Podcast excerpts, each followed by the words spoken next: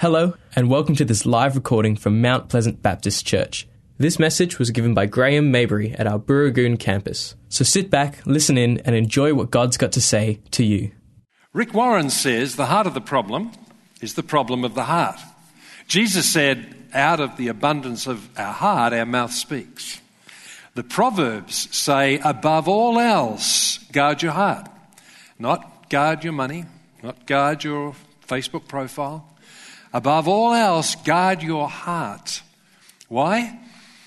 Because everything you do flows from it. So, in this new series on the kings of the Old Testament, we, we want to look at some of the Old Testament kings and see what the Lord might teach us from how they lived their lives. We take the biblical focus and we focus on their hearts.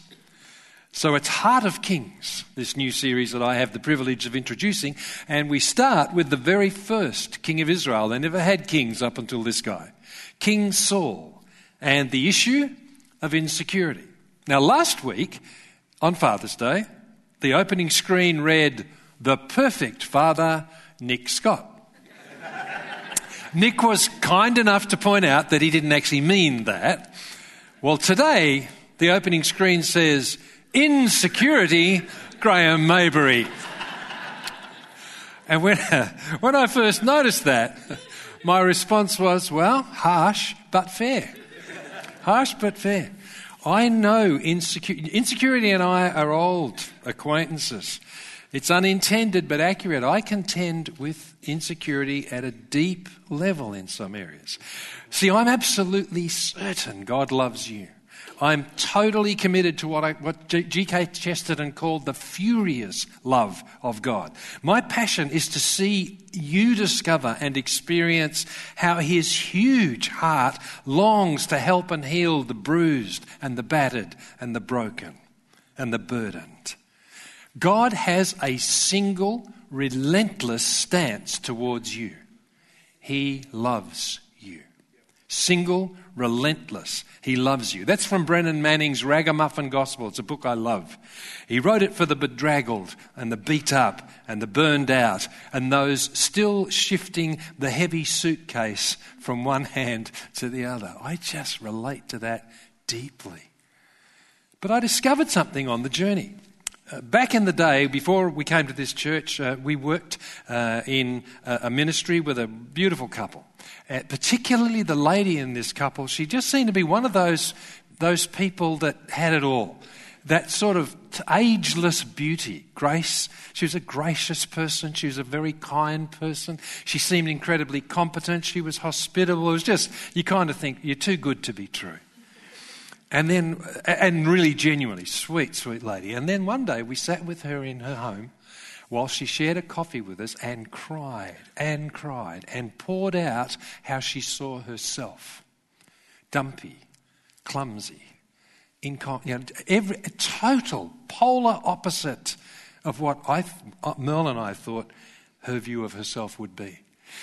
A Christian leader of leaders who has led leaders across this nation, I heard speak once. And he said, My life is proof that you can come from a loving Christian home, have great success in your career, and still be deeply insecure. I was chatting to Simon and Gladys uh, when about this thing about the screen is going to say insecurity, Graham Mabry, uh, but that's okay because I'm, a, I'm well acquainted, and they were both kind enough to say, so are we. We all are. And Kelly, who's done a brilliant job on the screens for, for this week, as you'll soon see, uh, she, when, when we were going through the screens, I said the same thing, and she said, Graham, we're all, we're all acquainted with that. How many people have insecurity? All of us. I Googled insecurity and I got 110 million results in 0.58 seconds. Those are some of the little thought bubbles that Kelly put on there for me. Those things that run through. Let me give you some more. Despite your accomplishments, deep down, do you feel a fraud just waiting to be exposed? Do you feel you don't deserve lasting love and people will desert and leave you? Are you afraid to venture out and meet others or to invite people into your home because you just feel you don't measure up? Do you feel overweight, boring, beige, stupid, ugly? Now, by contrast, One of our grandsons received a pair of socks as a gift when he was a tiny little fellow. And for some reason, they just appealed. He loved them, the black socks. And so he came out and modelled his black socks for us because he loved them so much. The interesting thing is, he was only wearing his black socks. and he stood before us naked and unashamed, as it says in Genesis 2. When I look through the scriptures, I only find three people who ever had that experience as adults Adam and Eve before they rebelled, and Jesus. They lost, and Jesus offers to restore to us what they lost, our deepest need to know love that will never go away. The old hymn some used to sing in years gone by, Love that will not let me go. Written when someone was bereaved, by the way. Sorry, disappointed in love. Love that will not let me go. How does Saul's life speak into that? Well, let's start with a background briefing. When you do the kings in the Bible, it's, it's very tempting to divide them into goodies and baddies. You kind of was, this king was good, he was bad. He was good, he was bad. He walked with the Lord, he didn't. But it's much more complex than that. The Bible's not a Western or Star Wars. There's easy in Westerns because the goodies wear white hats and the baddies wear black hats, and there's no good in the baddies and there's no bad in the goodies. Star Wars is a little confusing. It's like a Western in the sky, but it, the, the, the, baddies wear white there, which is a bit tricky because the, the stormtroopers are bad, then and the Jedi and Luke and all, they're good. But the scripture is far, and Saul is one of the most complex characters in the whole of the Bible. He is a fate driven farm boy. Never wanted to be king, never thought about it. He's driven by fate to become a reluctant ruler. He's a tragic villain. He's a degenerate madman. And he's much, much more. He's a study in contrasts. He's very controlled and he's violently out of control. He's promptly obedient and he's persistently disobedient. He's empathetic and he's moody. He's thoughtful and he's impulsive. He's merciful and he's murderous. In other words, he's one of us. He's human. And I've, it's very, sometimes you see, you see, Paul, Saul is almost presented as though God created him to be an object lesson, to fail, so he could be an object lesson for all of us. Of course, that's not so. I've put up there three of the things that are true of Saul. He fought valiantly. 1 Samuel 14 tells us that. In fact, his victories over Moab, the Ammonites, Edom, and the Philistines gave Israel peace on all its borders. He ruled simply. Unlike David and Solomon, he didn't have a massively expensive palace. He didn't have a harem. He didn't have uh, a major imposts his, his, his, on his people. In fact, when they excavated his palace at Gibeah, they discovered it was just a simple rustic fortress. He ruled simply, didn't burden his people. And he was loved in death. Men whose lives had been spared, valiant men, by his mercy and his military skill, when he was killed, uh, or died, he, they actually marched through the night at risk of their lives to get his body and those of his sons and give them a proper burial. And then they fasted seven days. David mourned extensively for Saul. He was loved in death. Now, we've only got time for one incident uh, from his life, but without, I can't assume that you all know the story of Saul, and without some background, it won't make as much, it won't be as, as helpful or as easy to understand. So let's do, uh, let's do a flyover of Saul's life at about 10,000 metres, and hopefully, looking out of the window, you'll see enough of interest that you'll want to go back and check it out in 1 Samuel self, because it is a great story to look at in Scripture. Um, his dad was Kish. He's described as a man of standing. Saul was as handsome, as handsome a young man as could be found anywhere in Israel, head and shoulders above everyone else. So the Facebook profile was pretty good.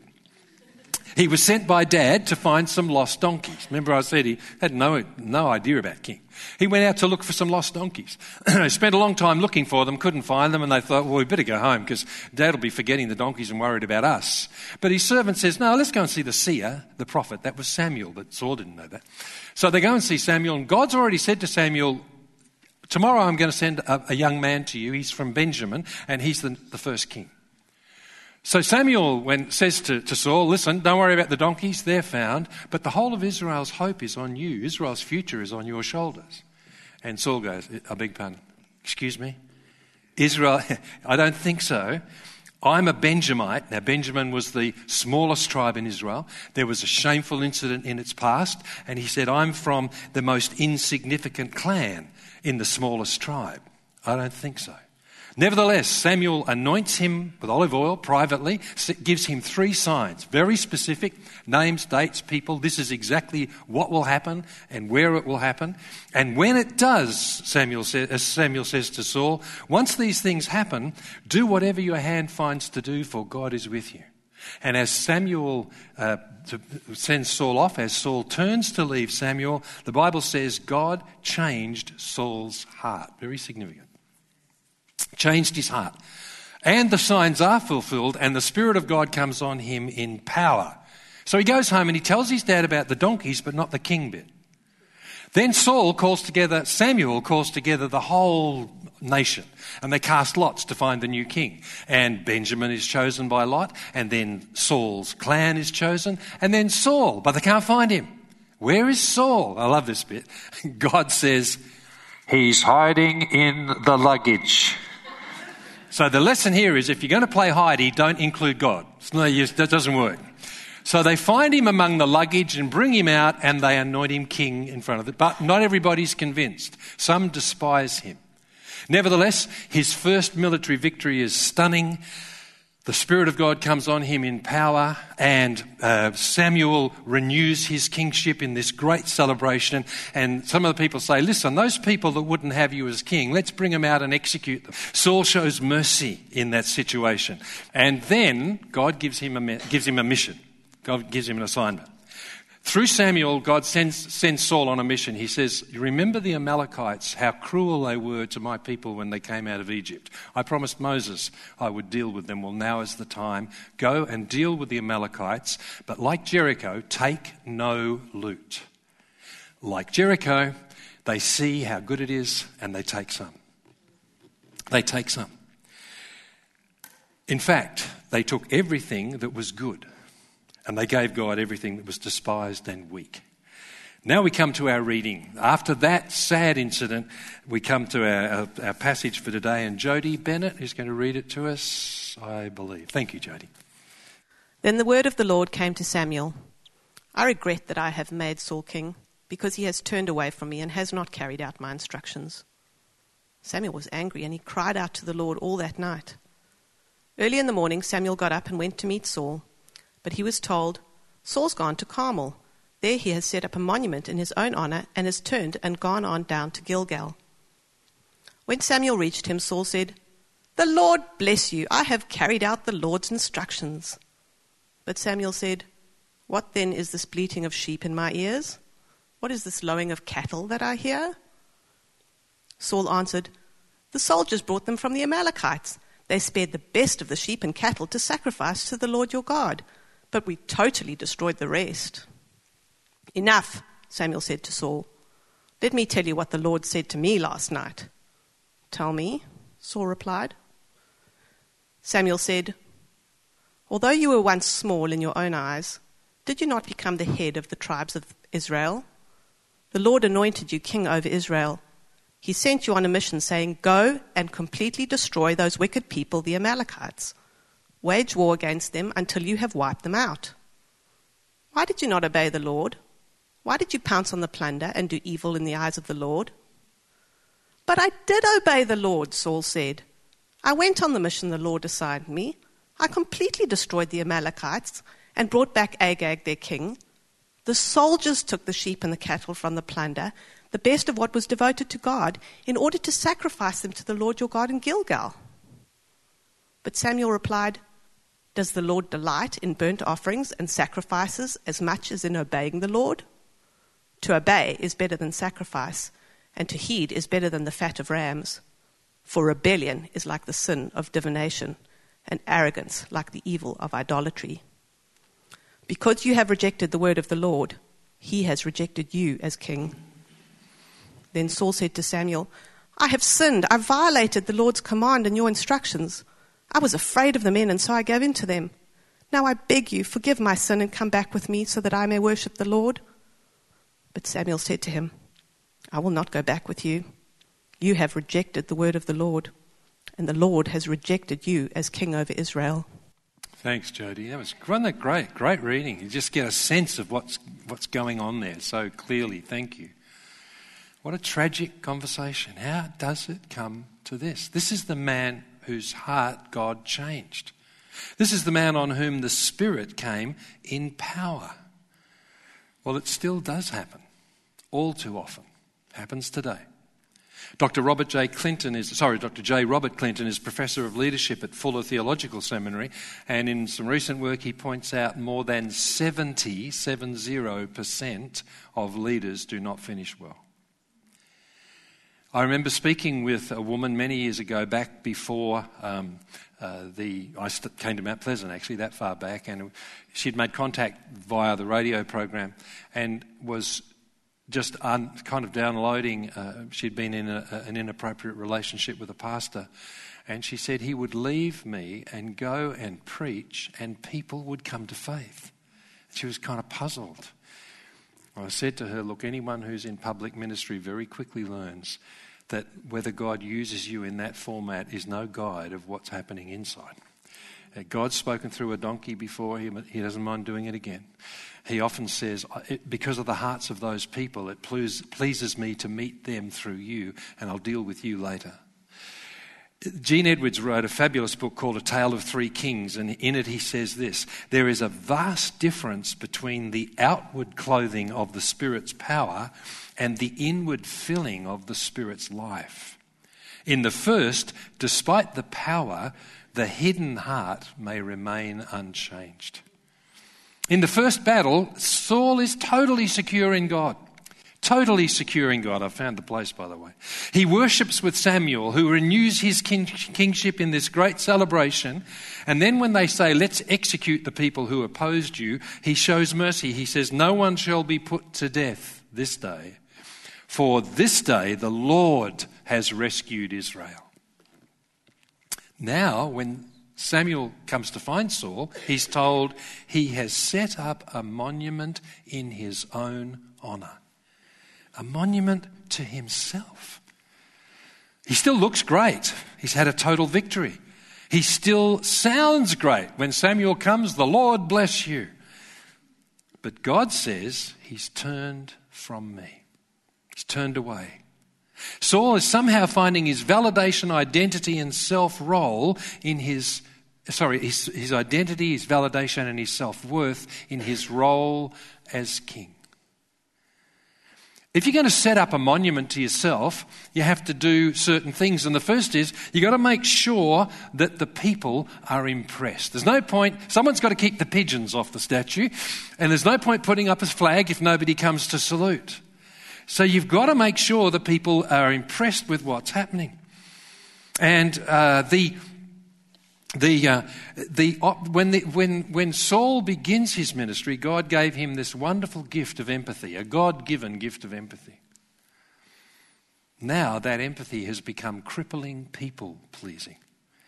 Did you notice when Jody read to us, when he finally does confess, I violated the Lord's command and your instructions? He then says, I was afraid of the men, and so I gave in to them. Proverbs says, Fear of man will prove to be a snare. Ben was saying, uh, just in between the services, how it struck him as we were considering this this morning, how on Facebook you kind of you do build a monument to yourself in the profile, don't you? And you're concerned, and there's actually you can pay companies now to have robots to just keep automatically liking your posts so you can get your post numbers up. Fear of man will prove to be a snare. And his focus, even in his confession, is on the people. We didn't go as far as verse 30, but there he says this All right, Samuel, I've sinned, but please honor me before the elder of my people and before Israel. By contrast, David, when confronted with a prophet, said, God, I've only sinned against you. The second thing, if you're going to set up a monument to yourself, you've got to guard against all perceived threats. Have you ever suggested a change and um, it's just a simple suggestion. Suggest a change and you meet fierce opposition. You're organising a search party for your head. It's on my shoulders a minute ago. Or you serve selflessly, but you encounter resentment. I can see some of you, you can, little nods. Oh, yeah, I know that. Yeah, well, you just ran into someone who's guarding a monument. Saul squanders the amazing gift of David. This, um, this incredible young man comes into his service. And all Saul can do is relentlessly hunt him to kill him. Even though David twice spares Saul's life when the people with him are saying, Hey, listen, God has delivered this man to you. Knock him off. David calls Saul father. But as Bill Johnson points out, Saul didn't have a father's heart. If he had a father's heart, he would have delighted in his son. He had an elder brother's heart. He had a heart that was insecure, religious, driven by competition, and threatened. And so Saul's life spirals tragically down. Insecurity becomes jealousy, and eventually, all encompassing paranoia rules his life. Rash outbursts eventually escalate to mass murder. See, insecurity impoverishes you and imprisons you and finally implodes because that's exactly what it's designed to do. This doesn't happen by accident. Tim Keller says this the disintegration of the career and ultimately the life of the one who was once small in his own eyes can be plotted against his self deceptive attempts to magnify his own image. See, God in our reading says, He has not carried out my instructions. Saul says, I have carried out the Lord's instructions. Now, it doesn't, Bible doesn't say whether he believed that or not, but it doesn't matter.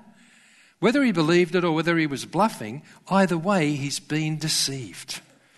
Either way, a liar is at work. The thief who comes only to steal and kill and destroy to this day. See, the similarity between this and Eden is stunning, and Jericho. Why? Well, they're given the same choice. God says to Adam and Eve, You can have everything, but not this. He says to Saul, I'll be with you in every battle, but take nothing this time. In Jericho, don't take any of the loot. Like Jericho, here they see that it is good, like Eve when she saw the fruit was good. Because the liar said, Has God really said that? Does it? And then when they're challenged, in all cases, they blame others. As you heard Jody read, Saul says, I did obey the Lord. It's the soldiers who took the best of the sheep. And I love the way she read Samuel's interjection. See, Samuel cuts right in the middle of Saul's, it wasn't me, it was them. And the word he says is enough. And that word in Hebrew is rapha. And it's exactly the same word, as you'll see there on the screen, as be still and know that I am God. So in that psalm, God is saying, Enough! Know that I am God. I think one of the reasons it's so important we come together like this and celebrate as the collected people of God is it gives us a chance to stop the endless chatter of ourself and the liar and let the Holy Spirit say, Enough. Hear me. Listen to what I am saying to you. And what the Hebrew says is much gutsier than the, the English. To make sense in English, they have to translate it as a, as, a, as a simile, sorry. So in the NIV it says, rebellion is like the sin of divination, arrogance is like the evil of idolatry. What the Hebrew is saying is this no, no, no. Rebellion, divination. Arrogance is the evil of idolatry. See, divination is seeking direction from sources other than God. An idol is anything or anyone that's more important than God, putting someone or something in God's place. So when Samuel says to obey is better than sacrifice, what he's pointing up is when I disobey, when Saul disobeyed, when I disobey, I make my will superior to my father's will. I actually make my broken, self centered wisdom govern over his omniscient, selfless, perfect wisdom. I enthrone myself as God. Now, what I do is I climb into the car of my life and punch in my GPS. The only problem is my GPS is corrupt. It's corrupted data. There's a little Keith Green, there's a phrase from a Keith Green song just kept coming back to me again and again all this week as I prepared. And it says, It's so hard to see when my eyes are on me. See, insecurity traps me with me. It puts me in with me. I'm phony, I'm inadequate, I'm inferior, I'm ugly, I'm stupid, I'm boring, I'm all of that.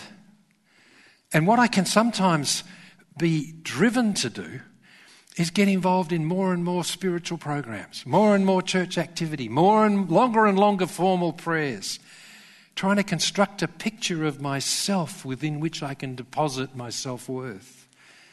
Keith Farmer gave, he was talking once, and as he was speaking, just had this wonderful moment of realization that I pray some of you will have today. What he said was, you know that sense that you don't measure up, all of that stuff? It's true. you don't. And it's good news. It's true you don't measure up. And it's good news. In the issues of life, like grace and love, we do not measure up. We have to receive before we can give. Jesus said, Freely you have received, freely give. There is only one way out of insecurity, and it's that way. That is the only way out. This locks you in with all that stuff that's insecure. This just has you listening to the liar who's the father of lies. But this, surrendering to God, receiving, from, living here, that is the only place of security. The only place. All Saul, not easy to say, I don't do it. But Saul just simply needed to say, Father, I was hiding in the luggage. You've given me a clear instruction. Help me do it exactly, not to modify it, not alter it. Do what you said. This relationship to God, in all of these studies of the kings we're going to do, it's not democracy. The relationship is not democracy. C.S. Lewis wrote a great little um, essay. It's not a book, it's, a, it's an article, an essay. He called it Equality. And he said, Many people are Democrats because they think humans are so wonderful, we all deserve a say. He said, I'm a Democrat because humans are so fallen, no one can be trusted with absolute power. So, but he said, democracy is a safety net, it's medicine, but you don't grow on it. You can't grow on medicine. He said, You only grow on food. And we only, we only grow when we realize we're created to serve a king. We're created to serve a king. And when we realize that, we grow. Samuel told Israel not to have a king. And one of the reasons was he said, Kings will cost you. A king will take your sons, he'll take your daughters. A king will take your money. A king will take your life in battle. And so he said, It's not a good idea because even any human king, even the best, is broken. But we have a king. We have a king who is utterly selfless. We have a king who emptied himself to the extent of the cross. We sang that our, that we, our, our forgiveness was purchased with the precious blood of Jesus Christ. That was the price. So, because of that price, he is our king. That's why the, Paul says, listen, uh, you were bought with a price. Give your bodies to God, glorify him in your bodies. He is our king. See, the cross says our deepest need is met. Here is the love that will not let you go. Here is the deep security that the creator and sustainer of the universe will never leave you, no matter how poorly you perform. But he is our king. It's not, well, I enjoy sinning and God enjoys forgiving, so let's get it on. Of course not. That's, that's, that forgets the price.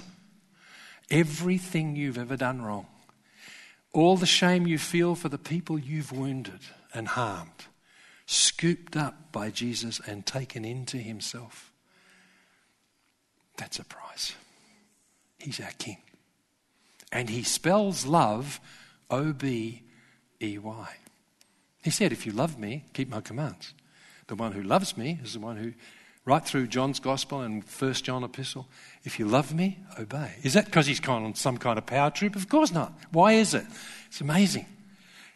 Obedience translates received wisdom into life experience. You ever had that thing where you've got a lot of stuff in here, but it's not changing stuff around here?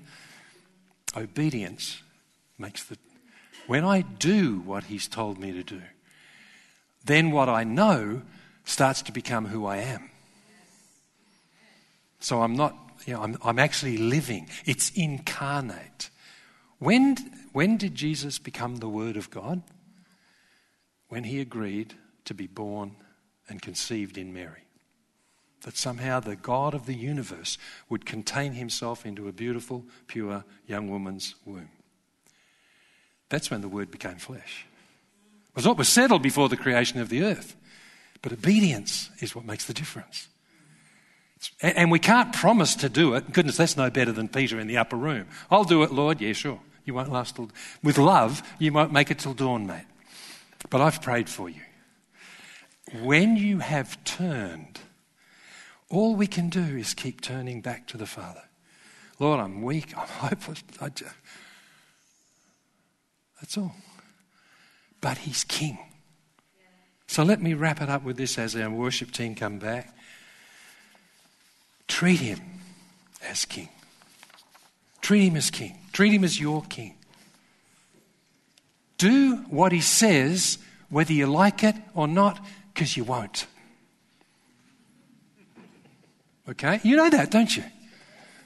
Your flesh is going to hate it. Do what He says, whether you like it or not. Husbands, lay down your lives for your wives when she suggests the way to drive or where to park or how you could better. Wives, love your husbands. Submit to them as to. See, it's, it's upset the guitarist already. Do what he says, whether you like it or not, because you won't. Accept what he sends, whether you understand it or not give what he says. Don't give any more, trying to be spiritual. One dollar more is disobedience, but don't give any less. Not yours, it's God's. See, we shouldn't have our finance team juggling funds if they heard God right when they set the budget and we all said they did.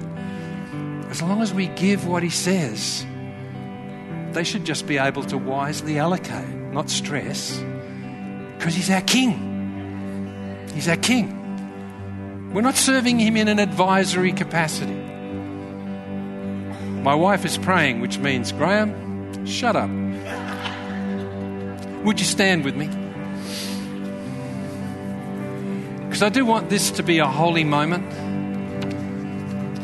I think the Lord has really, I mean, it certainly has challenged me this week, and I know precisely where the challenge is. So, Holy Spirit, would you speak to your people now? As, as you have been speaking in the worship, and Lord, I pray I've stayed out of your way enough that you've spoken through, yours, through the scriptures. Listen to the Holy Spirit. And, and don't promise to do, just say, Oh God, I turn to you. I, I raise my hands to receive again. Lift me Lord, give me the grace to give what you ask. Not just in dollars, of course, in my gifts, in my time. And Lord Jesus, show me where I'm building monuments that I might turn to you. And Lord, help me to accept what you send, whether I understand it or not. Let just be with God in this moment as we sing our last song together. About our King, by the way. We hope you enjoyed this message from Mount Pleasant Baptist Church. If you'd like to talk to someone about what you've heard today, then you can contact the team at Mount Pleasant Baptist Church by calling the office during office hours on 9329 1777. Thanks for joining us. We look forward to your company again soon. God bless.